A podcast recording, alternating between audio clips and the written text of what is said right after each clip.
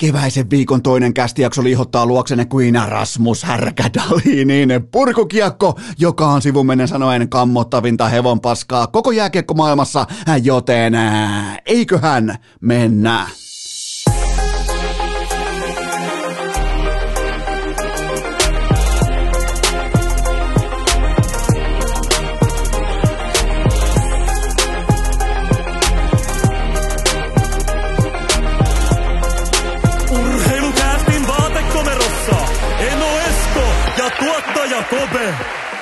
Tervetuloa te kaikki mitä rakkahimmat kummikuuntelijat jälleen kerran urheilukästin kyytiin on keskiviikko 13. päivä huhtikuuta ja maailman historian yllättävin kohu on valmis. Se on valmis nimittäin Tero Kainulainen vastaa Venäjä. Tarkemmin ottaen urheiluselostaja Tero Kainulainen vastaan Alexander Ovechkinin fanipojat sekä tytöt tuolla itärajan toisella puolella, jossa asuu absoluuttisia sekopäitä ihan koko maa. Äh, Kalju Hitler äh, johtaja mukaan lukien, mutta tämä on jotain, mitä jos olisi pitänyt laittaa vaikka 2022 äh, ennustevihkoon jonkinlaisia merkintöjä, että mitä tulee tapahtumaan, niin Tero Kainulainen ja Venäjä kohua. En olisi ihan heti saanut mukaan tähän äh, urheilukästin punaiseen ennustevihkoon, mutta äh, ensin lyhyesti Tero Kainulaisesta, koska hän on äh, meille monista vain nimi siellä selostajaboksissa, joka siis selostaa vaikka NHL-ottelun, selostaa vaikka jalkapalloottelun, tekee sen aina am- huippuammattilaisen elkein, eli nimenomaan lähtökohtaisesti aina vain ja pelkästään maltillinen työnsä tismallisesti tekevä urheilu urheiluselostaja, ei henkilöbrändi, ei, ei mediabrändi, ei kaupallisia yhteistyötä, koska jos mähän olisin äh, urheiluselostaja, siitähän ei tulisi hevosen vittua, kun mulla olisi siellä omat mainokset ja mä olisin siis ihan ympäriinsä sitä koko sirkusta koko ajan. Musta äh, aika moni teistä menee muuten siihen Miinaan, että äh, mulle tulee inboxi, että miksi et ole koskaan niinku kokeillut urheiluselostamista, niin ei sit tuu mitään. Ei, musta ei ole siihen. Mä en, mä en pysy lestissä. Tää on ihan erilainen tää mun luovuusmaailma kuin näillä huippuammattilaisilla, jotka, jotka ilmineeraa meille sitä äh, kentällä tapahtuvaa asiaa. Missä muuten, by the way, Kainulainen on äärimmäisen hyvä, siis loistoselosta ja aina kotiläksyt, kaikki tilastot, kaikki taustat, ihan tip-top. Ja sen jälkeen, kun se lähetys loppuu, niin sen jälkeen ei olla mitään megatähtiä tai mennä rotsi auki, vaan äh, tavallaan Terohan on todella arvostettu selostaja nimenomaan selostajien keskuudessa vaiheessa, siis kun mennään siihen kovaan ytimeen, mutta mennään kuitenkin tähän mm, äh, hyvin yllättävään kohuun, koska täytyy myöntää, että tämä pisti orastaen korvaa, koska mä ootin, totta kai mä ootin, kun mä katsoin tätä kyseistä ottelua, äh, Putinin fanipoika tekee maalin, ja mä aloin aprikoimaan siinä lopussa, että onkohan Terolla menossa joku, kun hän, hän käyttää viittauksia äh, Capitals kapteeni tai, äh, tai venäläiskonkari tai harmaa hapsinen ratkaisija tai iso kasi, mitä tahansa. Ja mä aloin pohtimaan, että onkohan jotain meneillään. Ja olihan siellä, eli Tero Kainulainen äh, halusi osoittaa tukensa Ukrainan kansalle äh, kaiken tämän. No ei, ei mennä siihen, mitä on käynnissä, koska mulla on ainakin tuo aika raflaavia adjekteja. Mun mielestä mikään adjektiivi tällä hetkellä ei ole liian raflaava kuvailemaan äh, Venäjän hyökkäyssotaa Ukrainassa, mutta tämä oli siis Tero Kainulaisen hiljainen Alexander Ovechkin protesti, joka oli mun mielestä erittäin tahdikas, erittäin hyvin läpiviety, ei minkäännäköistä niinku mouhoa, ei mitään tätä, vaan selkeästi asiat asioina ja tuki Ukrainan kansalle väärin kohdelulle.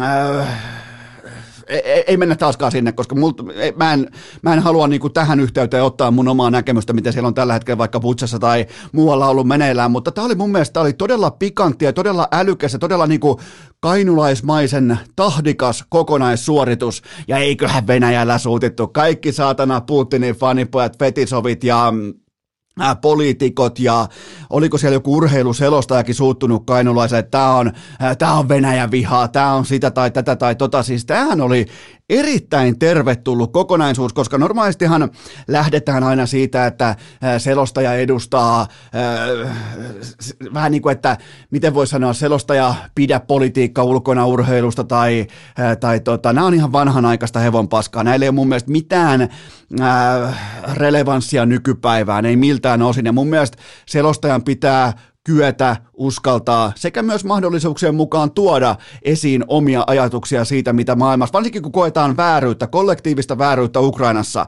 niin eh, kyllä, sen pitä, kyllä siihen pitää pystyä ottamaan kantaa, vaikka lähtökohtaisesti totta kai pitkin somea mouhutaan, että ei tällä, tällä että nyt, nyt laittakaa selostajalle, laittakaa se raameihin, laittakaa se niin kuin, takaisin omalle kaistalleen, että nämä isot yhtiöt ikään kuin alistaisi selostajansa jonkinnäköiseen mielipidejanalle siitä, että mitä maailmassa tapahtuu. Tämä oli mun mielestä oli erittäin tervetullut kokonaisuus, todella maltillisesti ja tahdikkaasti läpivety äh, pieni hiljainen protesti, nimenomaan sitä tosiasiaa. Jos sitten kun mennään mun retoriikkaan, ei siis missään nimessä kainulaisen retoriikkaan, kun mun, mun mennään mun retoriikkaan, niin tämähän oli todella erittäin laadukkaasti valittu kohde myös tälle protestille, koska Alexander Ovechkin ei ole vain äh, Vladimir Putinin ystävä tai fanipoika. Hän on osa, joka mahdollistaa tämän kaiken propagandan Venäjällä, kun lähdetään kahdeksan vuotta sitten laatimaan tätä mm,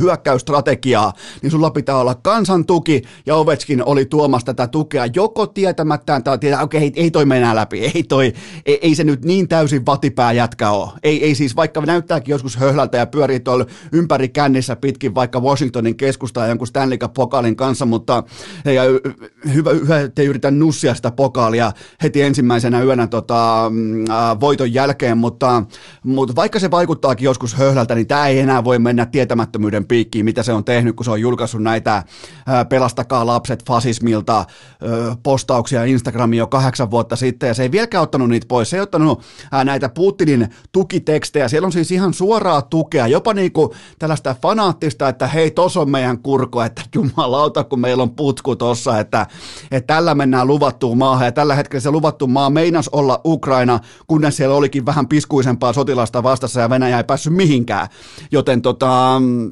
ja, ja sitten, sitten raiskattiinkin lapsia ja naisia ja ä, ammuttiin selkään ä, siviilejä, ensin sidottiin kädet ja sen jälkeen ammuttiin selkään, joten tota, e, sitä kaikkea Alexander Ovechkin on kampanjoinut tietoisesti – erittäin yksi Venäjän suosituimmista ihmisistä, ei vain urheilijoista, vaan ihmisistä. Joten tota, sitä hän on kampanjoinut jo kahdeksan vuotta. Eli jos aletaan miettimään niin kuin kasin suuruutta, niin tossa on kasin suuruus. Toi kahdeksan vuotta, mitä on tapahtunut sieltä oikeastaan Sotsin kisojen agendasta alkaen kohti Krimin niemimaata ja näin poispäin, niin siinä on Alexander Ovechkinin äh, perintö tällä hetkellä. Hänen ei, hänen ei pitäisi olla lähelläkään NHL-kaukaloa. NHL ampuu jatkuvasti itse itseään nilkkaan tässä, ähm, äh, tässä asiassa, mikä tulee ihan pommin varmasti, tulee jossain vaiheessa kolkuttaa ovea karmealla tavalla, koska siellä tällä hetkellä seurataan, äh, ja se mikä on muuten mielenkiintoista, mun äh, kummikuntelija Kanadan suunnalta taitaa asua Toronton liepeillä laittoi viestin näin, että heillä näyttää, hänellä on siis äh, tota, VPN-yhteydet sekä äh, totta kai Kanadan kautta, mutta myös tarvittaessa Suomen kautta, niin eurooppalainen äh, NHLn seuraaja vaikkapa sosiaalisessa mediassa saa paljon vähemmän Alexander Ovechkin hypeä sisältöä silmiensä eteen kuin vaikkapa kanadalaisseuraaja. Eli siis NHL tietää sen, että heillä on musta lammas, heillä on siis kaikkien aikojen kenties tummin lammas tuossa heidän organisaationsa piikkipaikalla, Alexander Ovechkin, Putinin fanipoika, ja ne yrittää hiljentymällä kelloa juoksuttamalla yrittää päästä tästä jättimäisestä ongelmasta eroon. Ovechkinille ei pitäisi olla mitään asiaa olla se rinnassa ja NHL-kaukalossa tällä hetkellä. Se on osa ongelmaa, se on osa hyökkäystä, se on osa Venäjän punakonetta, se on osa Venäjän hyökkäyssotaa. Se on ollut kampanjoimassa sen sodan puolesta nimenomaan sillä, että se haluaa lopettaa tämän fasismin Ukrainassa. Pelastakaa Ukrainan lapset, pelastakaa lapset fasismilta. Joten tota, ja sillä ei ole mitään aikomusta ottaa niitä postauksia pois. ei, ei siis ei minkäännäköistä aikomusta. Joten kaiken tämän rinnalla Tero Kainulaisen hiljainen AO8-protesti on hyvin maltillinen ja kenenkään on, kenenkään, ke, kellään ei ole mitään syytä pahoittaa tästä mieltä. Jos sä pahoitat mielessä, niin sä oot todennäköisesti väärällä puolella historiaa. Tai sit sä oot väärällä puolella rajaa tässä tapauksessa. Joten tota, täältä täystuki Tero Kainulaiselle. Loistava, loistava tavallaan niin kuin, tällä ei selkeä, mikään teko ei ole liian pian. Joku voi mennä pitkin somea huutamaan, että eihän tuolla ole mitään vaikutusta, mutta ainakin se tuo taas, se tuo keskusteluun tiettyjä asioita siitä, että mitä Ovechkin on tehnyt, mitä hän ei ole tehnyt, missä hän on jäänyt lyhyeksi. Ja eikä tämä vaatisi Ovechkinilta tässä kohdin, okei nyt alkaa olla jo myöhäistä, mutta ei se vaatisi kuin yhden lauseen tuomitsen täysin Vladimir Putinin hyökkäyssodan Ukrainaan. Ei mitään muuta, se ei vaadi mitään muuta kuin irtautua kaikilta osin, poistaa siis ja pahoitella sosiaalisessa mediassa näitä postauksia kahdeksan vuoden takaa, että, että astuin ansaan, en tiennyt, että on poliittinen, tai niin kuin, en ymmärtänyt täysin olevani poliittinen pelinappula niin kuin olin ja olen edelleen, mutta ei tätä tule. Ei tätä tule, sen takia Aleksander Ovechkin on osa Venäjän punakoneen hyökkäyssotaa Ukrainaan. Ää, mennään seuraavaan aiheeseen ja se on se, että Äh, Yleltä on tullut nyt, mä annan arvoa sille aina kun Yle kirjoittaa jotakin jääkiekosta siitä syystä, että heillä on oma, nimenomaan NHL-jääkiekosta, koska heillä on oma NHL-kolumnisti, NHL, niin voisiko sanoa tällainen niin ammattiseuraaja, NHL-toimittaja Tommi Seppälä. Sieltä on tullut lyhyen ajan sisään kaksi hehkutuskolumnia täysin syystäkin Alexander Barkovin tiimoilta. Ja kysymyshän nyt kuuluu näin, että onko Alexander Barkov maailman paras sentteri juuri tällä hetkellä, kuten Tommi Seppälä Seppälä omassa analyysissään toteaa. Mä en ota kantaa siihen, että onko Seppälä oikeassa vai väärässä. Mun mielestä on tärkeää, että tuodaan oma kanta selkeästi esiin ja annetaan sitten lukijoiden tai kuuntelijoiden painia siellä molskilla siitä, että oliko tämä toimittaja tai kolumnisti nyt sitten oikeassa vai väärässä. Ää, mä tuon tähän, mä haluan kuitenkin vertailla. Mun tehtävä on vertailla ja tuoda perspektiiviä. Eli nyt on siis, ää, mukana on siis Alexander Barkov ja mä tuon vertailuun mun oman ykköshevoseni tähän kevääseen, joka on yhtä kuin Auston Matthews. Ja tämä siis ei tarkoita sitä, etteikö vaikka Conor McDavid ja Leon Draisaitl, Nathan McKinnon, Crosby ja Bergeron, etteikö ne olisi ihan siellä sentteripyramidin huipulla, mutta nyt kuitenkin tiivistetään koko debatti Auston Matthewsin ja Alexander Barkovin välille. Otetaan, otetaan ihan suoraan nyrkkeilytermistö käyttöön.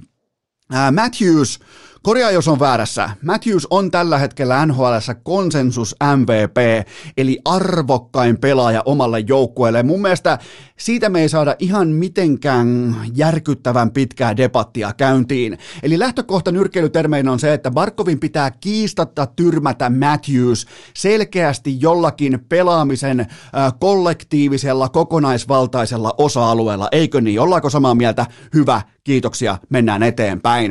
Äh, käydään ensin vaivattomat tekstitv-numerot läpi ja sitten sukelletaan syvän ja pelottavan datan altaaseen.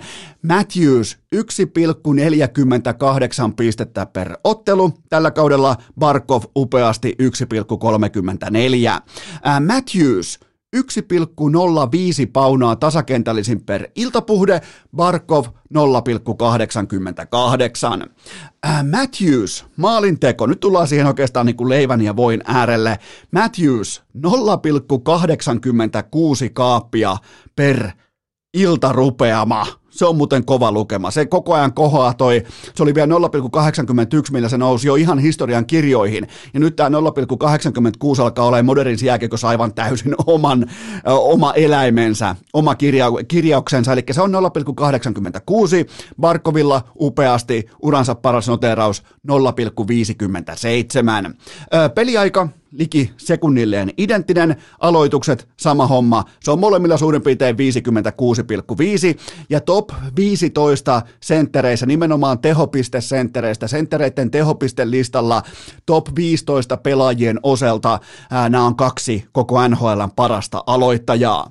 Eli tästä tuli nyt tänne sweep Matthewsille, Barkovin, mä, sä varmaan oulastelet siellä, että Barkovin kiri alkaa eittämättä syvästä ja pelottavasta datasta, joten nyt tuli perus TV-numeroista, tuli aika suora sviipi Arizonalaisen suuntaan, joten katsotaan, ottaako tamperelainen tiukan tiukan ää, äh, polvennostolaukka kirin tähän syvään ja pelottavaan dataan.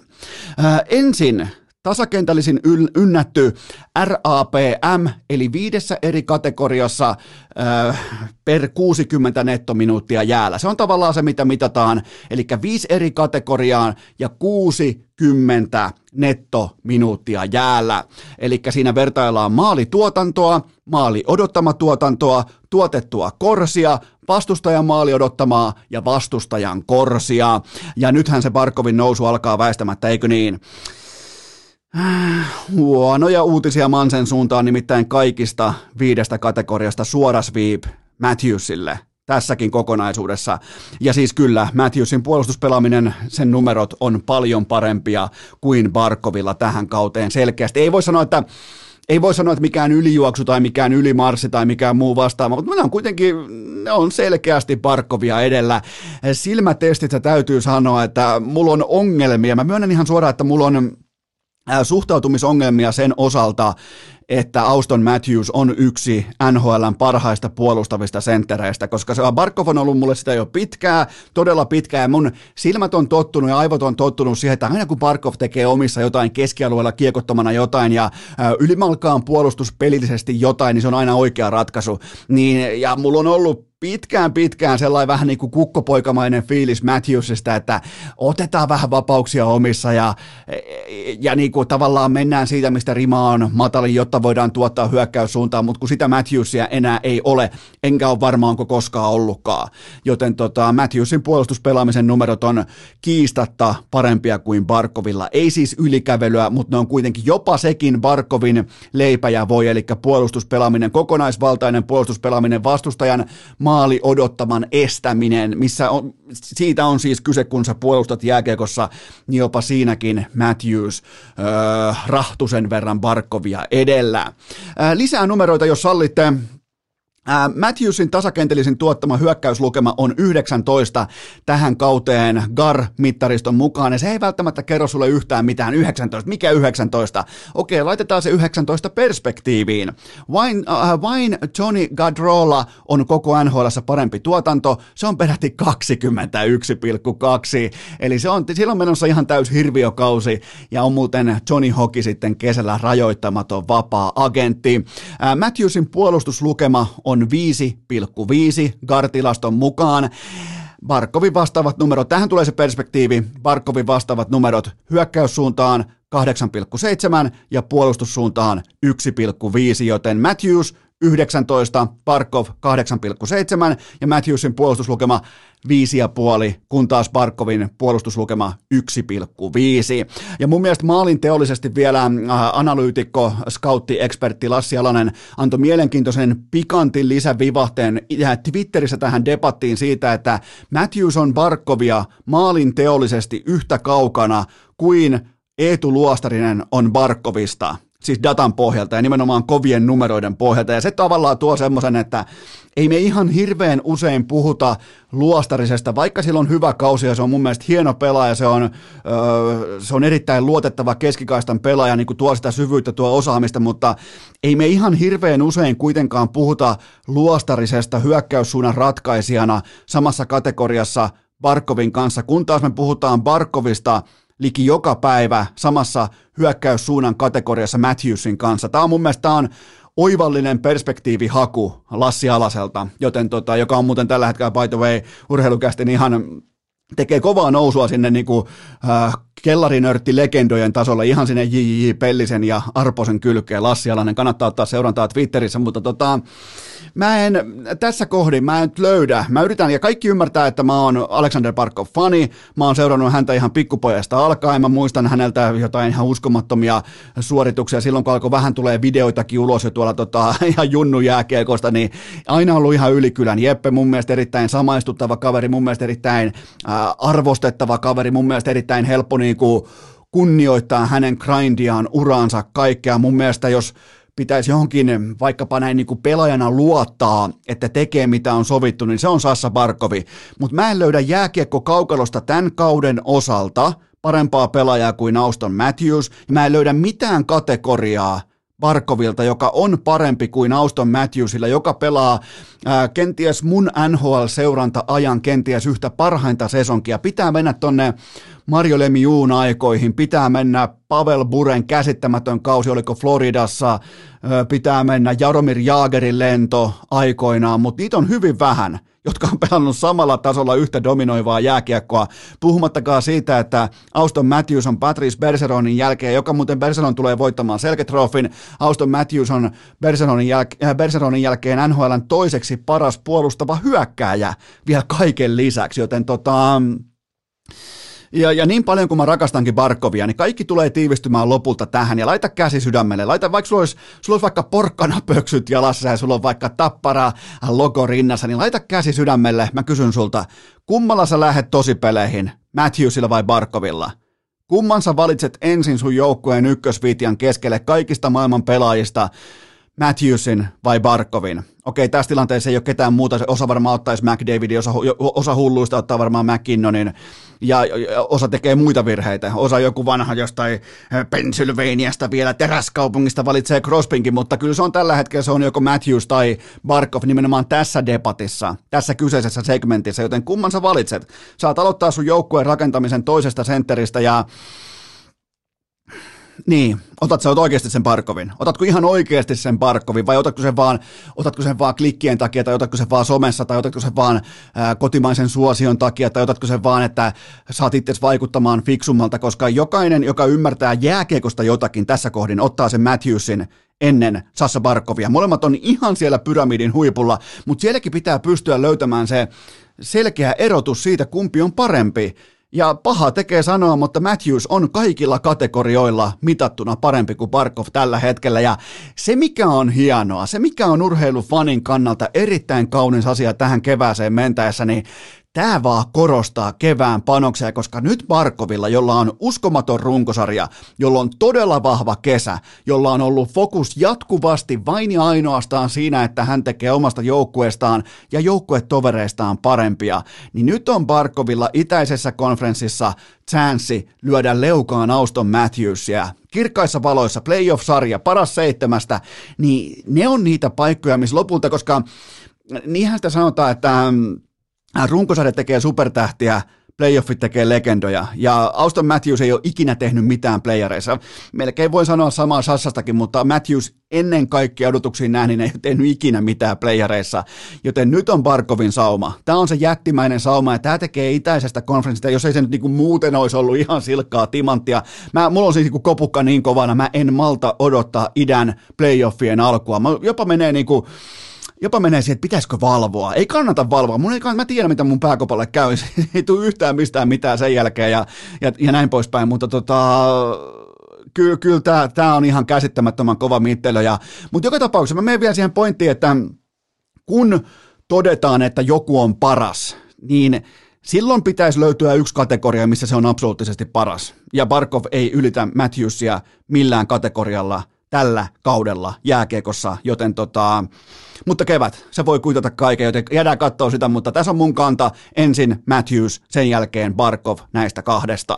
Urheilukääst! 155 senttisten torniolaisten kokoontumispaikka viikosta toiseen! Tähän välikköön mulla on teille huippunopea kaupallinen tiedote, jonka tarjoaa Prodigi diskit, kyllä vain olkalaukku, vaelluskelit kolkuttaa ikkunaan aika mukavalla tavalla ja urheilukästi mallisto on myynnissä osoitteessa prodigystore.eu. Käytä koodia urheilukäst, saat 10 pinnaa alennusta aivan kaikesta, eli olkalaukkuja on jäljellä 13 kappaletta ja idioottisettejä aloittelijalle on yhteensä viisi kappaletta jäljellä, joten siihen kuuluu tämä driveri, midikiekko ja putterikiekko, joten tota, menkää ostamaan ne alta pois. Mä lupaan sen jälkeen tehdä teille uusia, joten tota, menkää osoitteeseen prodigustore.eu, sieltä koodi urheilukääst saatte 10 pinnaa alennusta kaikesta olkalaukkuvaelluskamasta, joten ottakaa urheilukästin, te, te, te otitte sen niin upealla tavalla vastaan, että niitä on siis, tämä on jotain ihan käsittämätöntä, että miten monella on jo urheilukästin kiekko siellä ikiomassa olkalaukussa, mutta käykää ostamassa pois noin olkalaukut ja idioottisetit, ne löytyy osoitteesta prodigustore.eu ja koodi urheilukäst antaa 10 pinnaa alennusta. Äh, tähän kylkee myös toinen huiko huippu nopea kaupallinen tiedot, jonka tarjoaa Humble, kyllä vain Humblein kylmä puristetut smoothiet, kaappien ehdoton alfa tähän kevääseen ja kesään. Viisi loistavaa makua ja nämä kaksi uutuutta, jumalauta, silkkaa priimaa sitrushedelmä ja kuningatar chia. Ottakaa testiin kylmä puristettua vain parhaista raaka-aineista. Vitamiinit ja maku ei katoa mihinkään höpö höpö päästerointiin, vaan kunnon kamaa, joten menkää osoitteeseen evoke.fi. Sieltä voi tilata suoraan himaan, mutta muistakaa, jos siinä lähikaupan kylmätiskissä ei ole kylmä altaassa, mikä se on kylmä kaapissa, ei ole humblea, niin tehkää asialle jotakin, koska tää on ihan ylivoimainen smoothie. Mä en, edes, mä en henkilökohtaisesti ymmärrä, että joku kehtaa juoda jotain muuta smoothieta kuin hambolia. Viisi upeaa makua, ihan pelkkää priimaa. Ottakaa noi uutuudet testiin ja käykää osoitteessa evoke.fi. Tähän kylkee myös toinen huippunopea kaupallinen. Tiedoten sen tarjoaa tuttuun tapaan Dick Johnson, urheilukästin pääyhteistyökumppani Ghost Clay, hiusvaha, edelleen alennuksessa just teille koodilla Ghost, eli vähän niin kuin suomeksi haamu Ghost. Sillä saa 30 pinnan alennuksen tästä kyseisestä tuotteesta, joka on siis Ghost Clay, hiusvaha, mattakiilto, kunnonpito, kelpaa dominoida vaikka levin vinkaria kevät hangilla, joten menkää osoitteeseen dig.fi, ottakaa sieltä Ghost Clay, käyttäkää alennuskoodia Ghost, saatte 30 pinnaa alennusta, niin kyllä kelpaa lähteä haastamaan kevättä dig.fi ja sieltä Ghost Clay. Urheilukääst! Ykkösketjussa Inbox-Kari, Koiku ja tietenkin Putkaviljo. Eittämättä kukaan teistä rakkahista kummikuuntelijoista ei ole valmis näihin traagisiin uutisiin ja kukaan ei varsinkaan näitä halua kuulla, mutta fakta, valitettava tosiasia maaseudulla tällä haavaa tähän kohtaan kevättä on se, että komposti on kuollut. Komposti on yhtä kuin nolla plus nolla on nolla. Siellä on nolla astetta lämmintä. Mä en tiedä mihin mun kompostin erittäin vahva kevätruni on kadonnut, mutta siellä on tällä haavaa, siellä on nolla taulussa, siitä ei yhtään mihinkään. Ja mä kävin kuulkaa Googlessa katsomassa, että miten pystyy kompostin herättämään takaisin eloon. Vähän niin kuin jopa pääsiäishengessä pitäisi saada kolmantena päivänä autakammiosta ylös, niin, niin tota, siellä on kaiken maailman niin kuin manovereja ja ää, tällaisia niin kuin lisä doping-aineita ja siellä puhuttiin myös ikään kuin rivien välistä. Tämä oli ainakin, ainakin se, että miten mä ymmärsin tämän asian. Eli jotain vähän tuhdimpaa jätettä voi laittaa kompostiin, niin sen kautta se saa vähän niin kuin lisäenergiaa omaa potkunsa, niin mun oli pakko lähteä pohtimaan vielä erikseen, että mitä jos sinne laittaisi Rasmus Härkä Dalinin pelipaidan, niin johan olisi kuulkaa sellainen hevon paskan tuoksuinen leimahdus 38 astetta ilmassa välittömästi, joten mä oon valmis menee erittäin pitkälle sen tiimoilla, koska huhu kertoo Helsingin äh, korjaan, Espoon korjaan, Raharekan suunnalta, että Oskari Saarella on tällä haavaa koko Suomen ainoa toimiva komposti, joten mun on pakko päästä imuun. Se, ja niin kuin, mä, mä, tunnen tällä hetkellä riittämättömyyttä, mä tunnen pienuutta, mä tunnen, äh, mä tunnen sitä, että veli, veli on tehnyt itsestään pienen tässä kohdassa, joten mun on pakko päästä Oskari Saaren komposti-imuun, koska siellä on tällä hetkellä täydellinen 37,5 astetta ja mulla on nollataulussa. Tää ei tule menemään läpi, tää peli ei vetele, joten komposti absoluuttisesti tiukkaan seurantaan. Mä oon valmis laittaa sinne Rasmus Dalinin pelipaide, jos sitä vaatii, mutta nyt mennään kuitenkin teiltä, rakkahat kummikuuntelijat, ensimmäiseen kuuntelija-kysymykseen. Kuka Suomen NHL-tähdistä kokee suurinta menestyspainetta ennen pudotuspelien alkua? Äh, kaikki muut vastaukset kuin Mikko Rantanen on täysin epärelevantteja mun kirjanpidossa, koska äh, Rane Raunon poika Mikko Rantanen Suomen nousteelta ei ole aikuisurallaan pelannut kertaakaan playereissa alle piste per peli tahtia, mutta mun mielestä tasoa pitää nostaa vielä tästäkin. Mun mielestä kun sulla on se cap hitti 9,25 miljoonaa onnittelut rahoista Ranelle, niin se tuo myös tietynlaisen vastuun siihen, kun nyt ollaan todettu, tämä ei ole enää mitään heittelyä, tämä ei ole tunnustelua, mutta Nathan McKinnon on ollut vähän niin kuin meikäläisen komposti tosipeleissä, nollataulussa valitettavan usein, joten Rane Raunonpojan tärkein työ on saada Nathan McKinnon loistamaan omalla mukavuusalueellaan ilman pakotusta, ilman sitä, että McKinnon alkaa pelaamaan kelloa vastaan, koska siitä ei tule yhtään mitään.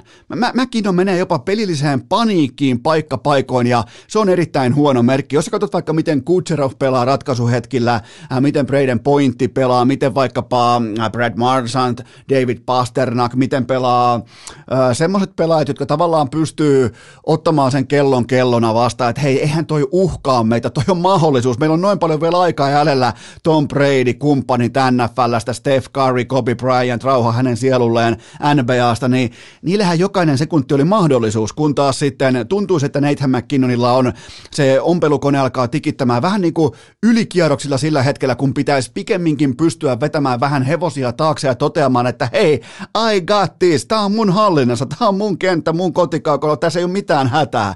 Joten tota, Mikko Rantasen MVP-formi mahdollistaa sen, että McKinnon ja samoin myös Keil Makar saa pelata elämänsä kevään tähän kohtaan. Ja mikäli tämä toteutuu, että McKinnon ja Makar pelaa parasta jääkiekkoa, niin siitä automaattisesti menee jättimäinen siivu Mikko Rantaselle siitä syystä, että hän on yksi ton joukkueen parhaista puolustavista hyökkäistä. Samalla myös ehkä yksi aliarvostetuimmista puolustavista hyökkäistä koko NHLssä.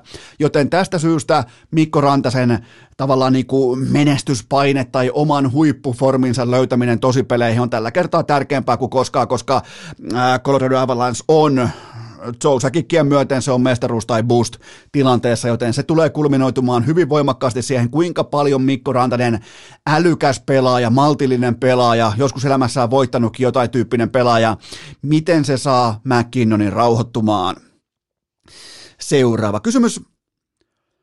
Kuinka paljon Puljujärven syvän datan tuotanto painaa? Se on ihan jatkosopimus vaakakupissa.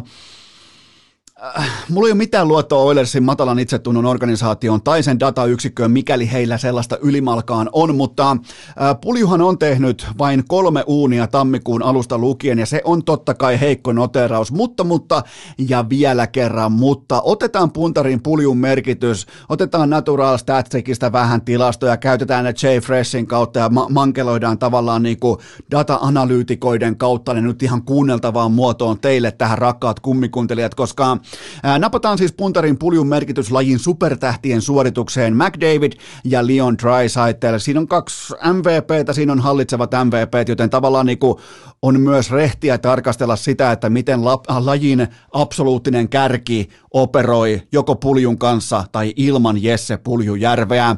Ää, McDavidin maali odottama jakauma puljun kanssa on 61,6, se on todella vahva lukema, eli se toteutuu puljun kanssa. No entäs ilman puljua ää, 56,1 prosenttia, eli ihan selkeä droppaus tulee siihen. Tricycle Puljun kanssa 58,3 prosenttia, todella vahva noteraus. Ja sitten taas ilman Puljujärveä, nyt tarkkana, saksalaissentteri 48,6 prosenttia, eli suomeksi sanottuna Tricycle on 5-5 jääkiekon maali odottama jakaumassa tappiollinen pelaaja ilman Bisonia, ja tämä tulee aika lailla yllätykseen, koska noi otanat ei ole enää mitään, ne ei ole mitään mikkihiritasoa, ne ei ole enää mitään sellaista, että vähän tonne päin katellaan ja kokeillaan ja, ja heitetään jotain kahden tai kolmen matsin otantoja, vaan nämä on ihan oikeita otantoja, joten Tricycle tappiomerkkinen pelaaja ilman Jesse Puljärven läsnäoloa siinä laidalla. Ja sitten taas joku, niin kuin, vaikka tämä ei kuulu tavallaan debattia kuin Ryan Nugent Hopkins, koska se ei kuitenkaan kuulu lähellekään NHL sentteri kärkeä tai pelaaja kärkeä, niin hän ei ole puolestaan ollut edes 5-5 jääkiekossa NHL-tason sentteri ilman Tornion poikaa. Eli Puljun kanssa numerot 66,8 prosenttia, mikä on siis ihan hävyttömän kova noteraus. Ilman Puljua, ootteko valmiita?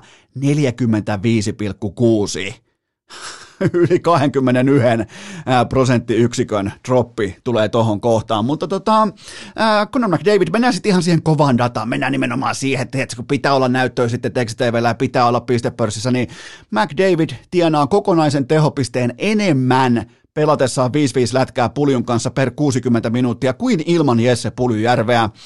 Ja mun mielestä nämä numerot isossa kuvassa on paljon huomattavastikin merkittävimpiä kuin se 34 tehopaunaa 59 otatukseen.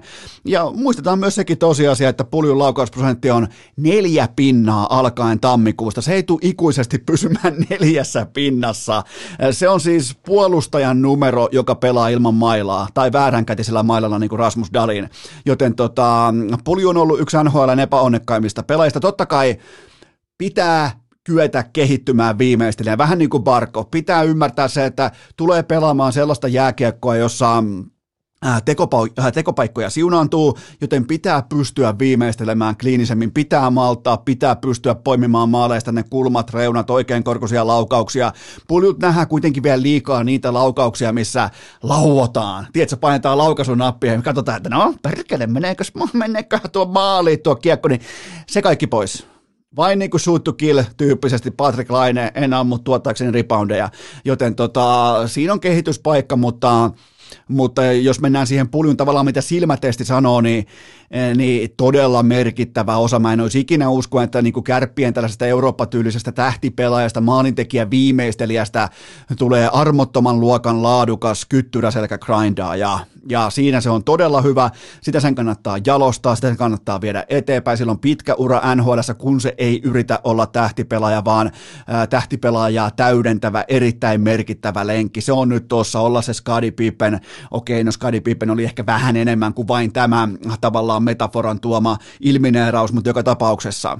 Tuossa on iso, ison sopimuksen paikka siinä mielessä, mutta mä en vielä maksaisi, koska ei ole pakko, mutta tota, nämä on ihan kiistattomia nämä numerot, mitä pulju pystyy tuomaan pöytään. Ei ainoastaan siis itselleen, vaan pelitovereille, ja se on kaikki kaikessa tuossa kohdin, kun sä oot täydentävä roolipelaaja, joka tekee supertähdistä parempia, joten tota, todella vahva kausi, todella laadukas kiekon riistäjä, kulmapelaaja, tilantekijä, osaa käyttää freimiä hyväkseen, osaa tehdä sellaisia asioita, mitä hän ei koskaan Euroopassa tavallaan tuonut julki. Täällä oli fokus siinä jääpallomaisessa kiekon kuljettamisesta oikeita laitaa sisään, sen jälkeen hehtaariranteella pleksit paskaksi ja kivan pizzerian kautta kotiin, mutta kun sitä puljua ei enää ole, joten tota, huippurheilu on kohdannut Jesse Puljujärven ja, ja Pulju pystyy vastaamaan tähän haasteeseen ja, ja se on yksi parhaista tarinoista koko kauden mitassa. Seuraava kysymys. Mistä Erik Haulan keväinen tehorynnäkkö johtuu? Äh, Haula Bostonissa viimeiseen kymmenen otteluunsa 6 plus 6 on yhtä kuin 12 tehotäkyä, joista tasakentällisin upeat 11. Tokihan Haula on pelannut tällä kaudella vaan äh, suurin piirtein 80 minuuttia nettominuuttia YVtä, joten hän ei ole mikään varsinaisesti ykköshevonen tuossa YVn pelaamisessa, mutta äh, mä haluan pahoitella porilaiskuuntelijoita, koska mä en löydä silmä- tai datatestitä nyt sitten kuitenkaan sateentekijää. Vaikka on kuuma lapa, mä en löydä sateentekijää. Mä en löydä itse asiassa mitään muuta kuin äh, tuli kuuman mun kompostin vastakohtaisen lavan, joka elää kädestä suuhun Taylor Hallin tai aiemmin David Pasternakin tehokkuudesta. Haulan laukausprosentti tähän kuumaan runiin on se klassinen 30 ja sitä ennen 7,7, joten tota, jos mä kysyn teiltä, että oppiko Haula laukomaan yhtäkkiä tähän tota, kevään korvalle, niin vastaus on todennäköisesti ei. Joten tota, tämä on vaan suon, suonenvetoa, tämä on kuumaa runia, tämä ei ole Haulan todellinen taso. Mennään seuraavaan kysymykseen. Haluatko oikaista maanantain jaksosta McDavidin konferenssifinaalit ja Blackhawksin 2010 mestaruuden kvintetin? Niin eihän se McDavidin 97, tota, eihän se runi mikään konferenssifinaali ollut. Mä muistin ihan vilpittömästi, että ne pelasivat Anaheim Ducksia vastaan konferenssifinaaleissa, mutta ne johti Ducksia tokalla kierroksella. Olisiko ollut 3-2 kotona katkolla ja sen jälkeen housuun paskannus. Mä en ole kattonut, mä, mä kunnioitan teitä niin paljon, että mä en käynyt edes katsomassa, miten nämä ottelusarjat meni, koska mun mielestä nämä pitää pystyä muistamaan. Joten tota, sen mä muistan, että tuli järkyttävä kotipettymys Anaheimiin vastaan tuossa kohdin ja, ja tavallaan niin kuin playoff peikko tietyllä tapaa on jahdannut Conor McDavidia siitä päivästä alkaen. Ja sitten mitä tulee tuohon Chicagon 2010 mestaruuteen, niin nyt sitten kaikki ihan hiljaa Antti Niemestä. Tämän piti olla rakkauden kevät. Tämä, mulla on hyviä uutisia teille, pois lukien komposti. Niin piti mennä pelkästään positiivisten vipojen kautta. Ja sitten tuotte jonkun pitun Antti Niemen pilaamaan koko kevään tähän. Ja, ja pahinta tässä on se, että mä olin väärässä. Mun olisi pitänyt pystyä katsomaan. Mä katsoin joukkue kerrallaan koko 2000, ää, 2000-luvun läpi nimenomaan tämän Quintetin tiimoilta, että onko siellä tietyt elementit olemassa. Ja tämä, tämä todistaa se, että mä en tehnyt riittävän hyvää työtä, joten mm, Antti Niemen ollessa maalissa, mä oon katsonut tämän datasta läpi monen, monen monta kertaa, mutta Chicago Blackhawksin piti voittaa mestaruus voittamalla maalintekokilpailut, ja niin ne myös voitti, joten onhan se kiva osallistua niihin kilpailuihin, kun sulla on siihen aikaan vielä merkkaamattomat Patrick Kane ja Jonathan Davis ja kumppanit siinä joukkueessa, ja tarkoitan siis merkkaamattomuutta niiltä osin, että ne ei ollut koko NHLn seuratuimpia tai niin kuin täkätyimpiä pelaajia, että mistä vastustajan puolustuspelikonseptin tavallaan rakentaminen alkaa, joten tota, se Niemi otti jotain kiinni, ei kaikkea, mutta, mutta tota, mutta se ei pidä paikkaansa, että siinä on ollut koko, koko kvintetti kohdalla, mutta siinä oli sitten taas kaikki muut tekijät aika tikissä ja, ja varsinkin nämä nuoret supertähdet, mitkä jopa vähän ylikompensoisit sitä verrattain ontuvaakin maalivahtipelaamista, mutta siinä olin, olin väärässä, muuten oikaisen mitään. Seuraava kysymys. Mikä olisi ollut oikea tuomio Jevgeni Malkkinille No yhtään perehtymättä siihen, että mikä on niin kysymyksen tavallaan konteksti, toteaa vaan, että vankila.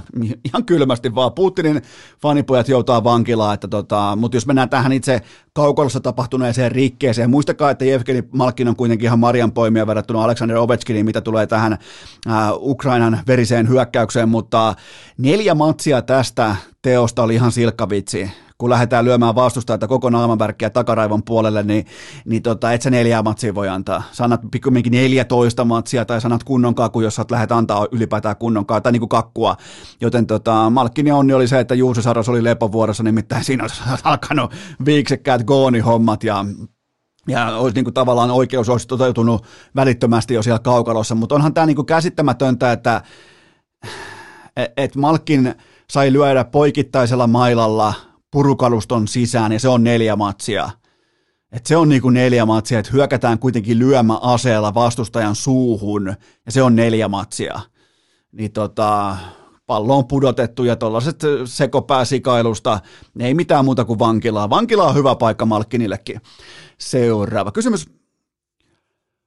Puhuit noin päävalmentajien ulosannin merkityksestä nykyään. Ketkä SM Liigasta täyttää nämä kriteerit?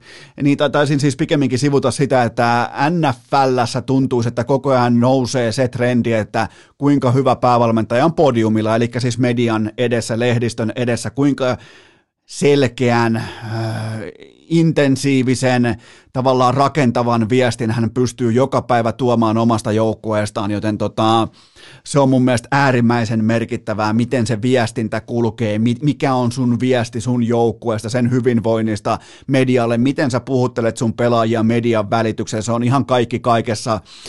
SM Liigasta otetaan kaksi tuoretta esimerkkiä, Olli Salo KK, ihan fantastista, voitte katsoa Saloa voittopelin jälkeen, tappiopelin jälkeen, se on aina ytimessä, aina asiat asioina, aina tavallaan niin kuin sekä pystyy viestimään pelaajille, mutta myös tuomaan sen ison kuvan, sen missä ollaan, missä, missä pitää kehittyä. Ei voittopelien jälkeen heitetä mitään lippalakkia katsomoa tai pikkutakkia pitkin jäätä, kun vittu kun ollaan hyviä, vaan, vaan niin kuin todella fiksua viestintää. Meidän silloin urheilukästi vierana pari kertaa astuu Miinaan, mutta hyvin väesti nekin. Ja sitten totta kai TPSn Jussi Ahokas, joka todella fiksusti pelaa mediapeliä, nostaa pointteja esiin vaikka vastustajan, sanotaan vaikka filmaamisesta, kaikkea tällaista, niin eihän siellä tarvitse filmata kertaakaan siellä kaakolossa, että sä voit sanoa, että vastustaja filmaa, niin sä pystyt tavallaan niin kuin sillä jo kohdistamaan tietynlaiset odotukset seuraavaan otteluun ja mihin kenties vastustaja ehkä ylireagoi seuraavassa matsissa, niin, niin Jussi Ahokas on todella hyvä puhumaan sekä omille että vastustajan pelaajille median välityksellä, joten siinä mun mielestä kaksi loistavaa esimerkkiä tähän kevääseen, joka on tällä hetkellä käynnissä ja eikä mitään oteta pois Joukon Myrrältä tai Jussi Tapolalta, että siinä on myös niinku kaksi erittäin vahvaa coachia podiumilla, mutta tota, kyllähän Salo ja Ahokas on tässä ripauksen verran edellä.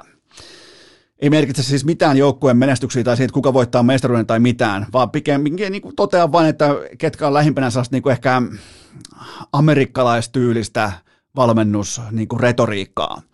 Seuraava kysymys. Mitä KHL-miljoonien katoaminen markkinasta konkreettisesti tarkoittaa? Sitä, että jääkiekko ei voi tehdä näistä tuhatta miljonääriä vuodessa, vaan nyt pitää tyytyä sitten siihen, että isot rahat on saatavilla nhl ja sen jälkeen ehkä orastaen Sveitsissä ja sen jälkeen sitten joudutaankin, huom, joudutaan tyytymään paljon pienempiin liksoihin, jotka on ihan perkeleen isoja.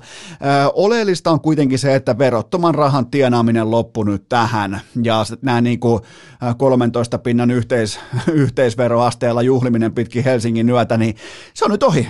Se on nyt ohi ja, ja kenenkään on ihan turha itkeä. Tämä siis, ketkään ei ole olleet taloudellisesti niin onnekkaassa asemassa kuin KHL-pelaajat, sanotaan viimeiseen 12 vuoteen. Yksikään organisaatio ei ole tuottanut penniäkään rahaa, silti se on haettu miljoona kerrallaan pois. Hyvin keskinkertaisetkin pelaajat, joten tota, erittäin suurta onnekkuutta ollut nimenomaan, ja ottamatta kantaa nyt siihen, miten se dollari on luotu sinne joukkueen taseeseen, mutta fakta on se, että sieltä ollaan haettu rantatontit pois hyvin keskinkertaisilla näytöillä, siis ihan on osuttu lottokuponki, on osunut monta monta vuotta putkeen, joten nyt on ihan kenenkään sit ihan turha itkeä, mä en kuuntele kenenkään itkua sekuntiakaan, sieltä on haettu aivan täysin vastikkeetonta rahaa pois niin helvetisti, niin kuin eittämättä myös piti hakea. Ja isossa kuvassa on pelkästään hyvä asia, että jääkiekko palaa näiltä osin kurin aikaan, koska muuten tässä KHLn syystä jääkiekko kävi jo orastaan ehkä jalkapallon tiellä, eli itse ei tuoteta penniäkään, silti maksetaan miljardeja ja miljardeja pelaajistolle, niin mitäs veikkaatte, silloin kun se iso kioski, kuten vaikka Gazpromi tai Lukoili tai joku päättää, niin jääkiekko perseestä, niin se loppuu sillä sekunnilla. Joten äh, koitetaan nyt hetken aikaa niin kuin yhteisurheilukin, äh, koitetaan hetken aikaa nyt vähän ehkä elättää itse itsemme. Onko se liikaa pyydetty? Ei voi olla, joten pelaajat, rakkaat pelaajat, ne, ne teidän puolen miljoonan tilit, ne on nyt mennyt ne on mennyt ja nyt pitää louhia sitten itse NHL tai vähän niin kuin palataan siihen normaaliin aikakauteen, miten maailma tapas olla silloin ennen kuin tämä hullunmylly alkoi, ennen kuin tämä hevonpaska alkoi. Joten tota, no eiköhän jossain Gatarissa kohti joku kiekkoliiga pystys tai jossain, jossain Saudi-Arabiassa ja siellä maksetaan kahdeksan miljoonaa vuodessa siis, koska ihan vaan koska voi, mutta tota, mutta hyvä vaan, että on KHL-arkussa ja toivottavasti ei tule ikinä back. Seuraava kysymys, tai siis saahan ne keskenään siellä pelailla ihan miten ne haluaa, mutta se, se ei koske mitenkään mun arkea. Seuraava kysymys. Mitä tavoitteita voidaan iskeä U18 leijonien MM-turnaukseen? No kyllähän se on MM-kulta. Totta kai eihän siinä turha siinä lähteä pyörittelemään yksinkertaisia asioita. Kun lähtee, aina kun lähtee Suomen junnumaan joukkueen liikenteeseen, se on aina MM-kultaa tai boosti. Mun mielestä siihen mentaliteettiin pitää tottua pennusta alkaen ja ihan sieltä jostain niin kuin hokipoki Pohjola-leirin alkusysäyksestä, alkukasteesta alkaen, kun tää laitetaan tietsä, leijonaa rintaan ja leijonaa sydämeen, niin se on MM-kulta tai boost. Siinä mun mielestä pitää olla standardi, etenkin nyt tässä tapauksessa, kun joukkueesta löytyy vaikka Joakim Kemel, Aaron Kiviharju. Et ei kai tällä talentilla lähdetä nyt mitään pistesiä etsimään etsimään. Ja mun mielestä U18-kisojen hienous on se, että ne mutta alkaa ihan kohta. Mä tiedän aina etukäteen vain pari pelaajaa Suomen joukkoista, loput pitää opiskella pelien myötä ja silloin pöytä on aina ihan täysin puhdas ja syntyy tavallaan sellaisia tiettyjä tartuntapintoja pelaajaprofiileihin, tyyleihin, miten ne operoi vaikka heittomerkeissä kovan paineen alla ja näin poispäin. Eihän siis, eihän U18-kisojen paine nyt kuitenkaan ihan mitenkään järkyttävän kovaa, mutta sitten kun tuosta mennään U20-tasolle, niin sitten se onkin jo aika kova. Joten tota, valmennuksessa operoi muuten Esa Pirnes, Pirnekselle jättimäiset odotukset ihan kylmästi vaan. Ai ai, Essi, Essi coachina siellä. Opettaako aloituksia omalta alueelta suoraan vastustajan reppuun. Varsinkin jos pelaa har- harkkapeli Rinkelinmäellä, niin sieltä vasemmalta omalta P-pisteeltä, omasta päästä leftiin jätkänä oudolla ranneasennolla mailasta kiinni ja laittaa kiekon lipumaan vastustajan maaliin. Mutta tämä toimii vain Rinkelinmäellä ja vasemmasta aloitusympyrästä omalta, omasta veskarista lukien omalta alueelta, niin silloin, silloin Pirneksen tavallaan niin kuin maalintekoprosentti omalta alueelta on sata, joten siinä onkin oikeastaan, itse asiassa laitetaan tuohon standardi, mä otan Lundelin pikkuveliltä vähintään yhtä omasta päästä tehtyä maalia Essi Pirneksen ohjeilla. Sitten vielä U18 leijonista pakollinen top 3 nimirankin, eli nyt vain arvioidaan nimeä, ei pelaajaa sen nimen takana, vaan nimenomaan kello on ehkä vähän niin kuin, jotenkin niin kuin lennokkaimmat nimet, niin kyllähän Kaskimäki, Rönni, Kulonummi, Voisikohan noista saada jopa ketjun kasa? Kaskimäki, Rönni, Kulonummi. Voisiko kapteenista? Mä en kysy, kansa kysyy. Essi, kapteeni, kapteenin nauhat jakoon, nimittäin Kaskimäki, Rönni, Kulonummi. Joo, kyllä tämä on M-kultaa seuraava. Kysymys. Siirtyykö Robert Lewandowski FC Barcelonaan? Mä en usko, että tämä on enää mitään neuvottelutaktiikkaa tai vivutusta. Tämä on ihan oikea asia ja mä tuen sitä täysin, koska Lewandowski siirtyy kaikilla mittareilla mitattuna heikompaan seuraan, mutta mobilisaatio, ammattitoiminnassa, ammattiurheilussa on kuitenkin nykypäivän sana, ja jos mä pohtisin itseni nyt vaikka 25-vuotiaaksi laadukkaaksi jalkapalloilijaksi, niin kyllä mä tietyllä tapaa haluaisin nähdä sen mun ammatin tiimoilta myös maailmaa. En siis tarkoita, että lähtisin johonkin Indonesiaa tai Australiaa tai johonkin tota, Venezuelaa pelailemaan jalkapalloa, vaan nimenomaan nähdä eri kulttuureita, erilaisia niin kuin fanipohjia, erilaisia lähtökohtia, miten lähestytään jalkapalloa, niin kyllä se mua ainakin kiehtoisi ihan helvetisti. Ja tota, Mä uskon, että tästä on kyse, kun puhutaan Robert Lewandowskista, koska rahaa se ei tule saamaan enemmän, sitä ei ole kellään enempää kuin FC Barcelona. No mutta itse tienattu rahoja muuten Barcelona, korjaan siis Bayernilla, joten tota, Mä toivon, että tämä mobilisaatio tavallaan lisääntyy ja fanit saa unohdettua nämä kaiken maailman erittäin väsyneet lojaliteettihössötyksen. Ei nämä pelaajat ole sun seuralle sekunnin ver- vertaa lojaaleja ne on, ne on lojaaleja omalle perheelleen, omille lapsilleen, omille vanhemmilleen, sen jälkeen se, ja parhaille ystäville, ja sen jälkeen se lojaalius alkaakin sitten loppumaan. Joten tota, ei, ei turha tässä nyt alkaa, alkaa kenenkään kiukuttelemaan tai mitään muutakaan vastaavaa, koska mitään lojaliteettia huippurheilussa ei koskaan ollutkaan. Nyt joku, että no kyllä, kyllä Francesco, to, ei, ei, ei, ei nykypäivän, se, se ei mene läpi, ei vaan mene läpi. Ja se on ihan hyvä, että että ei kahliuduta siihen vanhaan ajatelmaan siitä, että kerran Rooma, aina Rooma. Joten tota, mä, mä otan tämän niin kuin tervetulleena vastaan yhtään väheksymättä niitä pelaajia, jotka päättää vetää koko uransa samassa pelinutussa. Sekin on ihan fine, mutta se ei ole mikään itseisarvo. Seuraava kysymys. Oliko Lau... no niin. Oliko Lauri Markkasen blokkaajakuva suora haaste Iivolle, Puhtimäelle ja Topille? No kaiken kaikkiaan erittäin vahva saapuminen tuli kuumaan markkinaan, eli pääkuvassa tämän tota, energiajuoman kanssa orastava sivukatse hymy, mikä on aika vaativa vetää tuolla kerralla purkkiin, mutta sitten taas IG-storissa oli jopa suora hihitys tälle energiajuomapurkille, mikä on tärkeää, vähän niin kuin Puhtimäki nauraa paistinpannulle, niin, niin, koska sen paistinpannu kertoo tunnetusti parhaat vitsit, niin, niin tota, tai kun Iivo nauttii ajasta porealtaassa, niin tota, kyllä se niin kuin, pien hihityshymy on todella tärkeä, joten Markkanen tsekkas kaikki boksit boksit tähän välittömästi, ja tähän kun se itse kuuntelee, se miettii, että mitähän tuolla tapahtuu, mitähän helvettiä tuolla tapahtuu, mutta tota, kyllähän Kypärämään koulun kasvatin pitää tietää, että tässä kohtaa täälläkin puetaan playoff-housuja jalkaa, ja se mikä on mielenkiintoista, tämä jakso on tehty ennen kuin Cleveland nyt sitten kohtaa Brooklyn Netsin. Tehdään, tehdään ennakko, joka on teille nyt tässä kohdin jo vanhaa tietoa. Sanotaan, että ää, Cleveland sokerasi koripallomaailmaa ja voitti 108, 105, Markkanen 22 paunaa ja 9 levypalloa. Siinä on mun tämänhetkinen ennuste, joka muuttuu nyt sun korvi, korvissa jo jälkiraportiksi tässä välikössä, mutta tota, tulee ihan mielenkiintoista että miten, jos Cleveland pystyy nyt louhimaan itsensä läpi tuosta, että ensin pitää pystyä joko selättämään Brooklyn tai sen jälkeen toisessa säälipelissä sitten sen toisen kohtaamisen voittaja, joten tota, et kyllähän tässä ja muutenkin Markkanen on erittäin tervetullut tuohon Iivon Puhtimäen ja Topin rinnalle, että se alkaa aika kliininen nelikko kohti kevään tosi postauksia. Seuraava kysymys.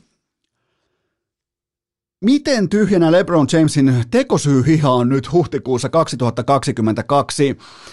No Lebronhan sanoi, että tämä kausi ei ollut pettymys, koska me tehtiin koko ajan töitä kehityksen eteen ja silloin kun sä lähdet koko kauteen suurimpana mestarisuosikkina ja tuulipuku kansan suurimpana valintana, selkeimpänä valintana NBA-mestariksi, niin, niin onhan se silloin orastava pettymys, jos sä et pääse edes sääliplayereihin. Korostan sääli vitun playareihin, joten tota, ja Lebronhan selitteli myös sitä, että no me ei pärjätty sen takia, että tai siis äh, Kid from Akron, äh, selitteli sitä, että koska ei pelattu tarpeeksi yhdessä, siis LeBron, AD ja Westbrook, niin hyvä luoja sentään, kun ne pelas yhdessä All-Star-tauon jälkeen, oli koko NPN toiseksi huono joukkue, siis huonompia kuin ne joukkueet, jotka yritti aktiivisesti tankata itseään parempaan draft-positioon. ja, Le- ja Lebronin porukka pelasi tosissaan.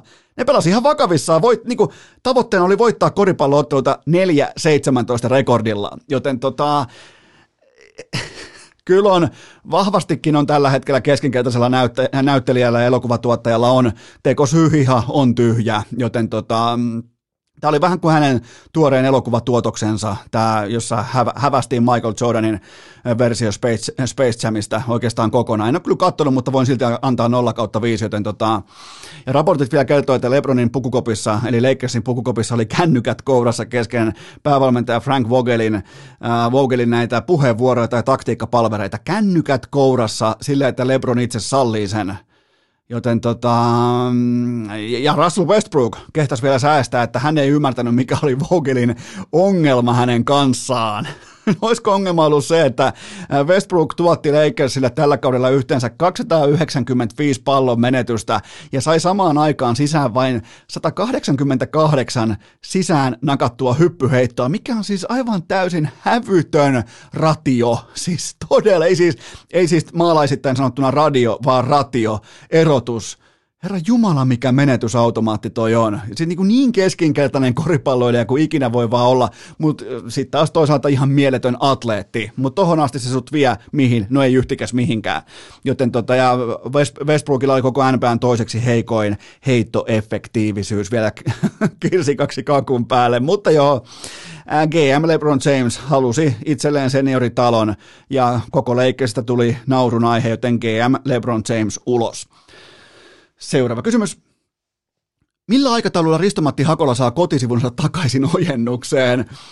No, no, Tämä on varmaan yksi sellainen niin huippuhiidon off-seasonin mielenkiintoisimmista yksityiskohdista, että milloin, milloin Hakolan kotisivut lähtee takaisin liekkiin. Tällä hetkellä siellä lukee, että olisi, no mitä siellä lukee jotenkin, että sivustot on työn alla Eskon, Eskon kritiikistä tai ehdotuksesta, joten tota, mä, mä povaan kankaanpään johtavalle pyykin kuivuttajalle väkevää MM-sesonkia kaikesta huolimatta, että mitäs muuten veikkaatte, asuukohan Rise Jämijänteen luksushuoltorekassa motorhomeissa, herra Jumala Jämijänteen huoltorekka, pitäisi melkein niinku, melkein pitäisi sellaisia, kokeilla, kokeilla lähtisikö, lähtisikö tota, ASMRllä, lähtisikö Jäminjänteen luksushuoltorekka kyllä se melkein lähtee, mutta ei niinku ihan ei saa kopukkaa kovaksi vielä kuitenkaan, vaikka mä kävin itse, ja se mikä erottaa nyt mut susta, niin mä oon käynyt itse katsomassa vierestä tätä jämin jänteen luksushuoltorekka, herra jumala, mä oon nähnyt heikompia hotelleja. Seuraava kysymys. Onnistuiko Jan Vapaavuoren taktiikka nyt, kun ketään ei enää kiinnosta Mika Lehtimäen toimintaa? No, tämä vaikuttaa. Oikeastaan mun ensiriidi ehkä osui orastaen oikeaan ainakin oikeaan hehtaariin niiltä osin, että tämä vaikuttaa valitettavankin todelta, että hän tiesi, miten Anni Vuohioki tähän paineeseen reagoi. Eli sai tavallaan niin kuin Anni Vuohioen äh, nappaamaan itseensä itselleen kaikki otsikot ja yhtäkkiä kukaan ei ole kiinnostunut ketään, kukaan ei edes muista enää, että mitä Mika Lehtimäki edes oli missään asemassa. Ja tällä tavoin äh, Vapaavuori suojelee omaa Äh, herrakerhonsa ystävänsä. Joten tota, ja muistakaa, näihin pesteihin ei haeta äh, kotimaisen urheilun tasonnoston takia, vaan valtapelin takia. Näissä pesteissä on kyse vallasta, politiikasta ja siitä, ketkä pysyy kiinni veikkauksen suojatyöpaikoissa, koska tili on silloin ikuinen kuolemaan saakka. Joten tota, siitä on kyse. Ja Vapaavuori pelasi erittäin konkaripoliitikkona ton pokeria on oikein, niin hänen kannaltaan oikein. Ei välttämättä moraalis-eettisesti oikein, mutta hänen kannaltaan hän pelasi sen oikein. Hän on edelleen ää, tota, puheenjohtajan pestissä. Joten tota, aika kovien kohujen ja niin kuin, skandaaliluokan toiminnan jälkeen voi pysyä vielä pestissään siten, että tavallaan kääntää koko narratiivin kohdistumaan Anni Vuohiokeen vielä samaan rahaan, koska oli tehnyt läksynsä ja ties miten Vuohioki reagoi, joten tässä sitä nyt ollaan. Ja ketään ei enää kiinnosta, mitä Mika Lehtimäki on tehnyt tai ei ole tehnyt. Joten tota, ja tästä on kyse näissä pesteissä. Valta, politiikka ja siitä, ketkä pysyy veikkauksen rahapuussa kiinni. Seuraava kysymys. Miten tiiviisti olet seurannut ensin uutta nousua kohti maailman huipun tuntumaa? No en, en lainkaan, vaikka mä toivonkin IGL Snapille äh, kaikkea parasta. Mun, mun mielestä se on sympaattinen IGL ja se aina jotenkin median edessä ja haastatteluissa antaa todella fiksun kuvan siitä, että mitä on johtajuus ja miten joukkuetta johdetaan ja näin poispäin. Joten Snapille mä toivon kaikkea hyvää ja kaikkea parasta, mutta ei mulla ole mitään, eihän toi mikään suomalaisorganisaatio ole, kun siellä on viisi random ostettua pelaajaa jostain ulkomailta ja sitten suhitaan menemään, joten ei ole mitään tunnesidettä tai minkäännäköistä mielenkiintoa arvoa, mutta mm, kaiken kaikkiaan koko laji, koko CS-seuranta urheilukästissä on tällä hetkellä yhtä kuin Aleksi B ja G2, joten mulla ei ole niin hoitelijakin on jo gameista ulkona, Sania ei ole näkynyt missään, Sergeistä en enää tiedä pelaako, no, Allun joukkue on täys vitsi, öö, sitä aikakin loppuu, havu on epärelevantti, aikakin loppuu, loppuu vaan. Ja tästä taas nähdään se, että kaikessa urheilussa se mielenkiintoarvo syntyy useimmiten siitä, että tulee jonkinlaista menestystä suhteessa maailman huipputasoon. Ja siinä se on, mutta täl, näiltä osin kuitenkaan en sen ulkomaalaislegiona ei kiinnosta pätkän vertaan, mutta toisaalta taas kohta alkaa uudet turnaukset ja Aleksi B ja G2 lähtee louhimaan, joten myös CS palaa urheilukästiin. Urheilukääst! Podcast, joka saa aikuiset miehet itkemään pitkin linked innejä. Tähän välikköön mulla on teille huippunopea kaupallinen tiedote ja sen tarjoaa MySoda. Kyllä vain mysoda.fi voit mennä välittömästi kyseiseen osoitteeseen käyttää koodia urheilu. Saat 30 pinnaa alennusta aivan kaikesta osoitteessa mysoda.fi. MySoda on koko hiilihapotuslaiteskenen vastuullisin toimija Suomessa suunniteltu kuplat tuulivoimalla Helsingistä, makutiivisteet Kuopiosta, itse hiilihapotuslaite valmistettu metsäteollisuuden raaka-aine ylijäämästä, se eli toisin sanoen biokomposiitista, joten se on todella vastuullinen ja ympäristöystävällinen kokonaistuote, tyylikäs, äänetön, eikä tarvitse sähköä nyt loppu, ihan niin kuin tähän kohtaan loppuu se vitsyn raahaaminen. Nyt jokainen teistä menee ostamaan maisodan erittäin laadukkaan ja tyylikkään sekä äänettömän, ennen kaikkea äänettömän hiilihapotuslaitteen. Sen jälkeen sulla on ikiomaa kuplavettä, otat vaikka kolme pulloa siihen samaan tilaukseen, sulla on kolme pulloa rotaatiossa koko ajan, siihen vaikka, sanotaanko vaikka kuusi pulloa sun suosikkimakuja, ehkä räsperistä alkaen makutiivisteitä suorana Kuopiosta, joten se on siinä. Joten koodilla urheilu miinus 30 prosenttia kaikesta osoitteesta mysoda.fi. Tähän kylkee myös toinen huippunopea kaupallinen tiedote ja sen tarjoaa Pikadeli Salaatti Baarit urheilukästin ylpeä pääyhteistyökumppani. Ää, mä uskoisin, että meistä melko moni eittämättä haluaa ottaa muutaman talvikilon pois tässä ennen kesää ja sehän ei vaadi ihan niin kuin tällainen perusryhtiliike ei vaadi mitään taikatemppuja, ei YouTube-videoita, ei IG-vaikuttajien ihania wellness-ohjelmia, vaan ihan fiksu ra- ravintoa siitä on kyse. Ihan siis fiksua arkiravintoa se on siinä, joten vaiha edes kerran viikossa se sun äh, keskellä päivää nautittu rasva, hiilaripommi. Mä tiedän, se maistuu hyvältä. Se on erittäin huono sulle se hiili, hiilihydraatti, rasvapommi. Niin tota, vaiha se fiksuun salaattiin. Vai otat vaikka savulohisalaatti siihen kaikilla mukavilla pikkupikanteilla, mausteilla Pikadelin salaattibaarista. Et varmasti kadu. Se on siinä, joten maailman fiksuin, maailman turvallisin, maailman terveellisin salaattibaari. Menkää tsekkaamaan sijainnit pikadeli.fi ja nyt jatketaan. Urheilukääst! Ja tämä on se hetki, kun kuuntelijat katoaa kuin jormakka leville. Riipaistaanpa suoraan seuraava kysymys pöytään minkä kokoisen sauman annat vielä KK finaalipaikalle? Ää, no se on kaiken kaikkiaan yhtä todennäköistä kuin se, että Saukkonen ja Mertaranta saa yhden liikamatsin mitassa kaikki pelaajat kerrasta oikein. Ää, mä en ihan hirveän herkästi kritisoi selostajia jääkiekossa, koska keskimäärin suomalaisen ää, urheiluselostamisen taso on todella, todella korkea. Me ollaan siis me urheilufanit Suomessa, me ollaan äärimmäisen etuoikeutettuja, mutta Saukkonen Mertaranta, niin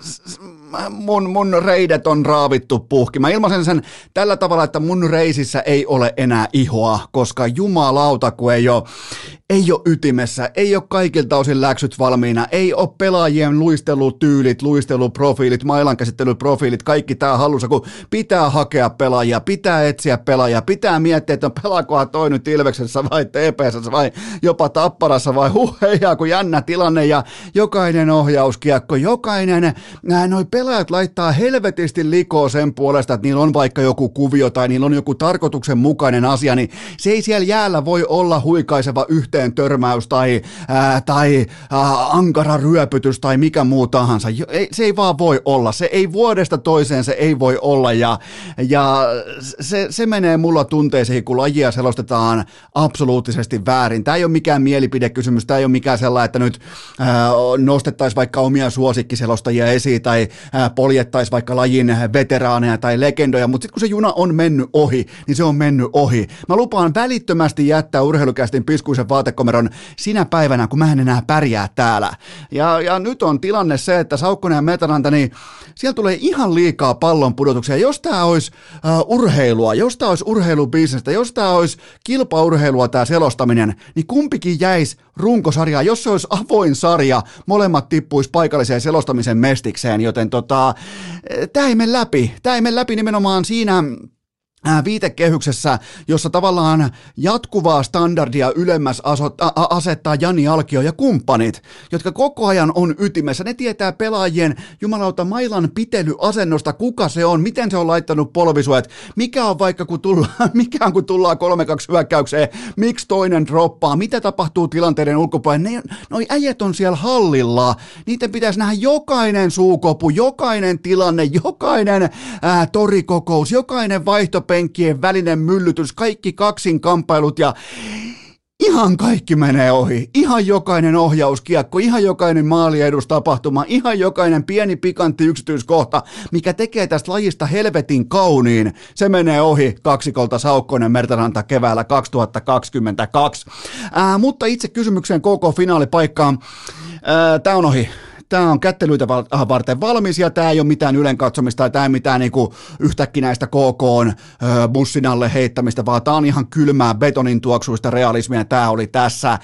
Tapparan ratkaisurintama on hävytön nykypäivän SM Liikaan Savinainen, Peltola, Kuusela, tasoa nostanut Heljanko ja sitten tulee vielä Joona Luoto, joka on ollut absoluuttinen ruuna, hevonen, oikein kunnonen.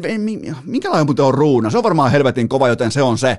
Joten tota, um, Siis ihan älyttömässä vireessä, täyttä ravia ja Joona Luoto on nyt ollut tämä lopullinen erotuksen tekijä viimeistään. Jos ei tule muuten selväksi näiden joukkueiden välinen tasoero, niin kyllähän tuo Joona Luoto on aika hävyttömässä vireessä, joten tota, ja nyt totta kai tähän sitten elosmatsiin hattutemppu ja, ja se kyky luoda itselleen tilaa, iso freimi, koko, isokokoinen jäätävällä äh, mailan käsittelysäteellä varustettu pelaaja, niin, niin kyllähän se saa noin KK-pelaajat näyttämään aika pikkupojilta tässä tilanteessa, niin kuin sen pitää näyttääkin, koska KK pelaa upeaa lätkää ilman parasta kiekollista pakkiaan Petteri Nikkilä ja sitten vielä Teräväinen ottaa Stamkosit maalin tolppaa ja, ja siellä on epäonnea, mutta siellä on totta kai myös faktuaalinen tilanne se, että KK on keskiarvoinen pelaaja, saa palkkaa suurin piirtein jonkun 50 tonnia, ehkä 48 tonnia, ja Tapparassa vastaava lukemaan suurin piirtein 110 tonnia per kausi, niin oishan se nyt saatana, jos ei se missään näy. Se olisi ihan IFK-tason pupellusta,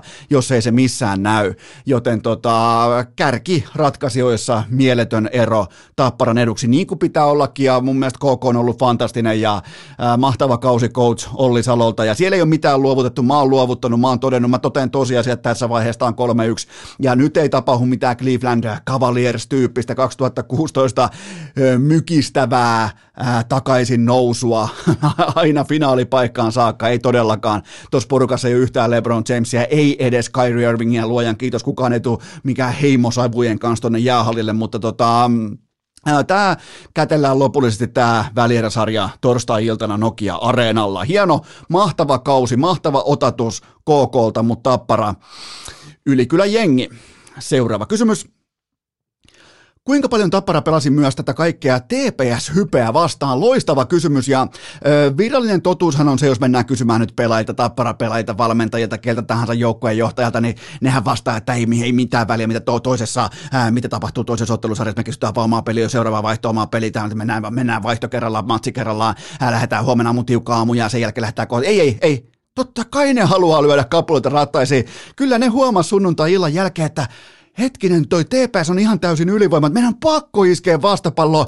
Tehdäänpä varoittava esimerkki nyt sitten tiistai-iltana KKsta, piskuisesta KKsta, vieraskentällä betonihökkelin sisällä aivan siis tennislukemat tauluun ja ihan vastaavanlainen teurastus kuin TPS suoritti Ilveks, Ilvekselle kotikentällä, joten tota, olihan tämä sellainen statement, että hetkinen, että et miten on yhtäkkiä jaettu kaikki pokalit ja kaikki kunnia TPS, että me ollaan toistaiseksi me runkosarjan voittaja, me koko SM Liikan suurimmalla, suurimmalla pelaajapudjetilla operoiva tappara, me ollaan vielä olemassa ja tässä on tulos, kattokaa taululle. Joten tota, tämä muistakaa, tämä on aina alfa-bisnestä ja tässä rajataan, tässä kustaan pitkin nurkkia ihan oikeasti jatkuvasti tukee. Toki tämä oli ehkä pikemminkin mm, Mä en väitä, vaikka siis Kouvolan jäähallissa on helpompi käydä kusella siellä alakäytävällä, siis seinään, kuin mennä vessaan, mutta tota, mä en siis viittaa, että kukaan pelaajista oikeasti kusis pitkin näitä hallin kupeita, mutta tässä koko ajan merkataan omaa reviiriä, ja Tappara merkkasi omaa reviiriä suhteessa myös TPSään ja Ilvekseen keneen tahansa nyt tässä kohdin, joten tota, Tapparalta kevään tylyin vieraskylvetys ei tullut sitten. Mä annan teille garantiin, että Tappara voittaa tämän nelosmatsin. Mä annan niin kuin lentävin värein voittaa tämän nelosmatsin ja eipä tarvinnut näin niin kuin, äh, pelikohde tyyppisenä pieniraha, pieniraha investoijana ei tarvinnut pettyä. Seuraava kysymys. Miten Tappara on kaadettavissa? Äh, no nyt kun sitten kaikki sokerantuikin siitä, että Helianko ei yhtäkkiä ollutkaan aivan täysin paska, että se 49 runkosarjaottelun otanta GAAlla 1,78,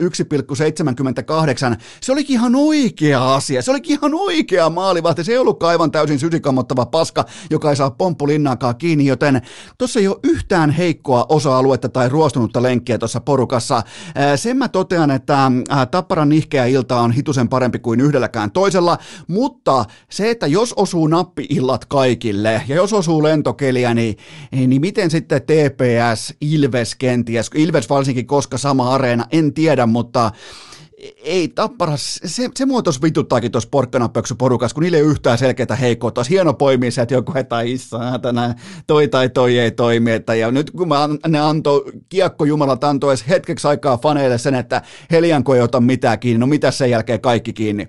Joten tota, ei siinä ole heikkouksia. Tappara pystyy pelaamaan omaa jääkiekkoa ja pystyy olemaan positiossa, jossa sitä ei kaadeta seitsemän ottelun sarjassa. Se on kuitenkin se lähtökohta ja, ja se on realiteetti tähän kyseiseen finaalikevääseen, joka toki alkaa vasta tuolla pääsiäisen jälkeen, mutta kuitenkin.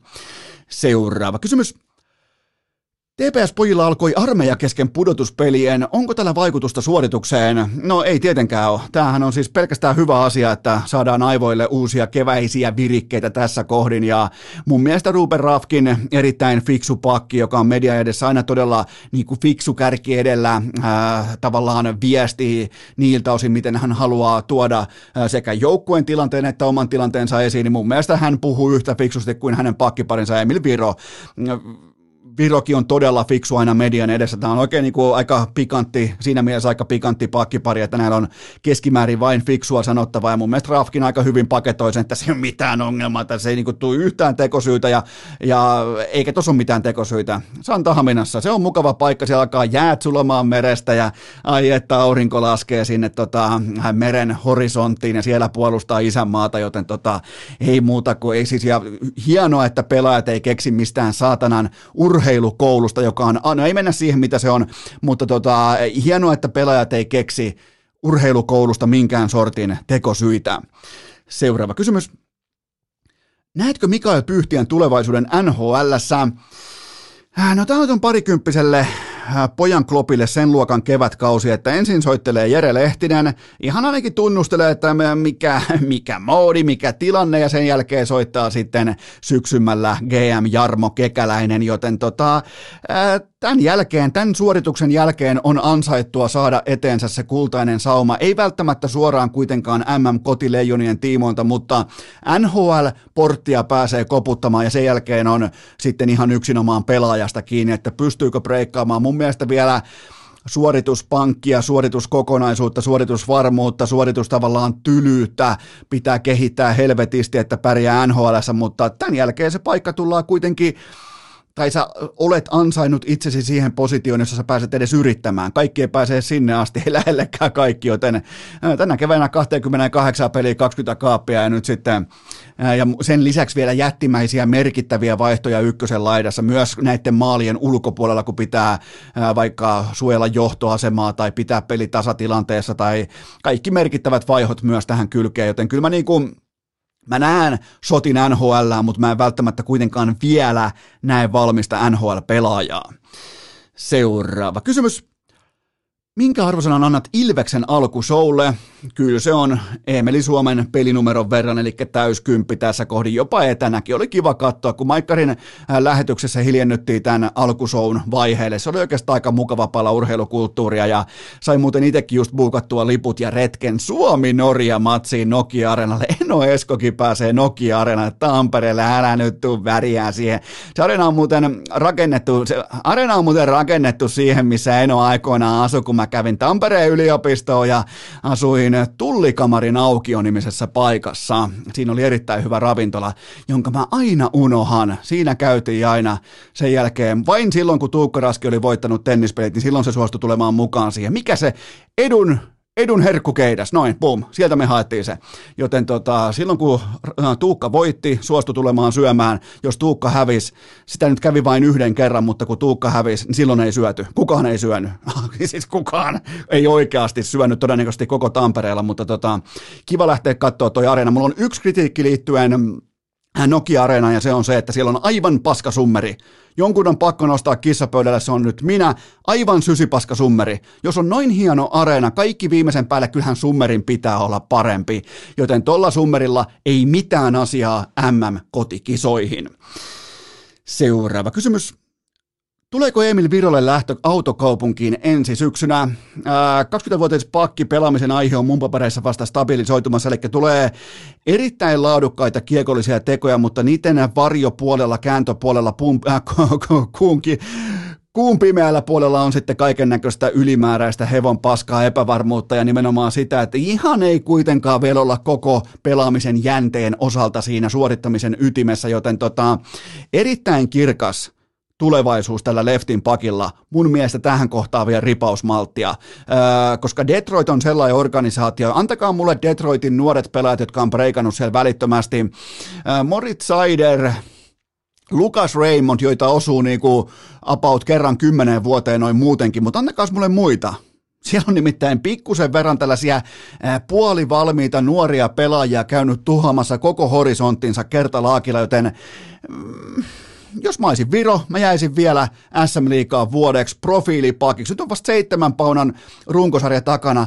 Selkeää isompaa kiekollista roolia, merkittävämpää jääkiekkoa sen jälkeen yhä valmiimpana. Mihinkään ei ole kiire. TPS on tällä hetkellä hyvä paikka kehittyä. Siitä osoittaa vaikka Nurmen jatkosopimus, äh, Ahokas päävalmentajana. Loistava paikka kehittyä. Siellä ei ole enää mitään Mä oon unohtanut sen yhden kaverin nimen. Mikä se, se sen saan?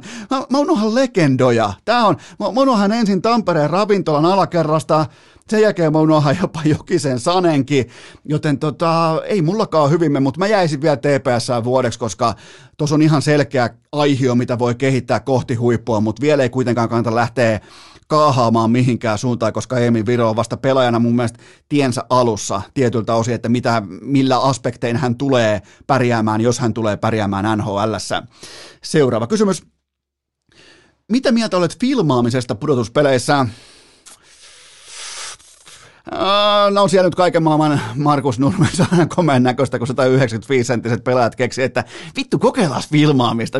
Mä laittaisin melkein filmaamisen pituusrajaksi 181 senttiä siitä syystä, että kun sitä pidemmät pelaajat alkaa jääkekokaukalossa erikseen filmaamaan, niin se on saatanan tökeröä hommaa. Siis siitä häviää kokonaan se erotiikka, estetiikka. Ylipäätään, jos sä lähdet myymään siinä kohdin kaatumispornoa, niin, niin tavallaan sä myytkin jonkinlaista farssia, ehkä jopa tällaista Emmanuel tyyppistä soft-pornoa, tällaista kutittelupornoa, niin sehän kukaanhan ei osta sitä, eihän herran jumala, se ei pääsisi aikoinaan Kanal Plusan vastaväri lähetykseen.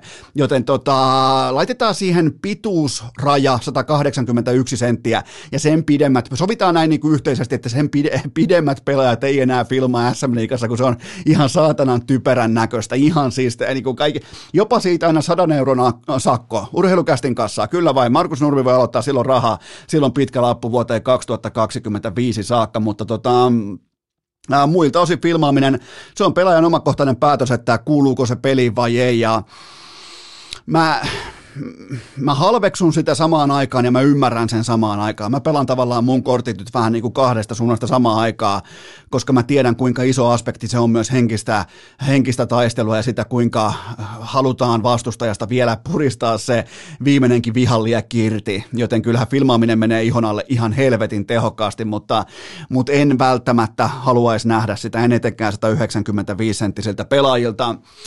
Se oli siinä. Siinä oli keskiviikon urheilukästin jakso ja tota, ja tässä ei ole mitään sen kummosempaa, mennään kohti perjantai, sitä kaikki pääsiäinen, ai että perjantain tulee aamusta heti jakso ulos ihan normaalisti. Mulle tulee siihen muuten vieras, erittäin mielenkiintoinen vieras, joka tietää jääkiekon laukomisesta aivan kaiken, joten mulla on pitkä pelaajalista. Mä haluan käydä kaikki Matthewsit ja Laineet ja erilaiset laukaisutyypit ja kaikki nämä. Mä haluan käydä seikkaperäisesti läpi, joten nyt tehdään sellainen juttu, että asiantuntijajohdolla perjantaina jatkuu.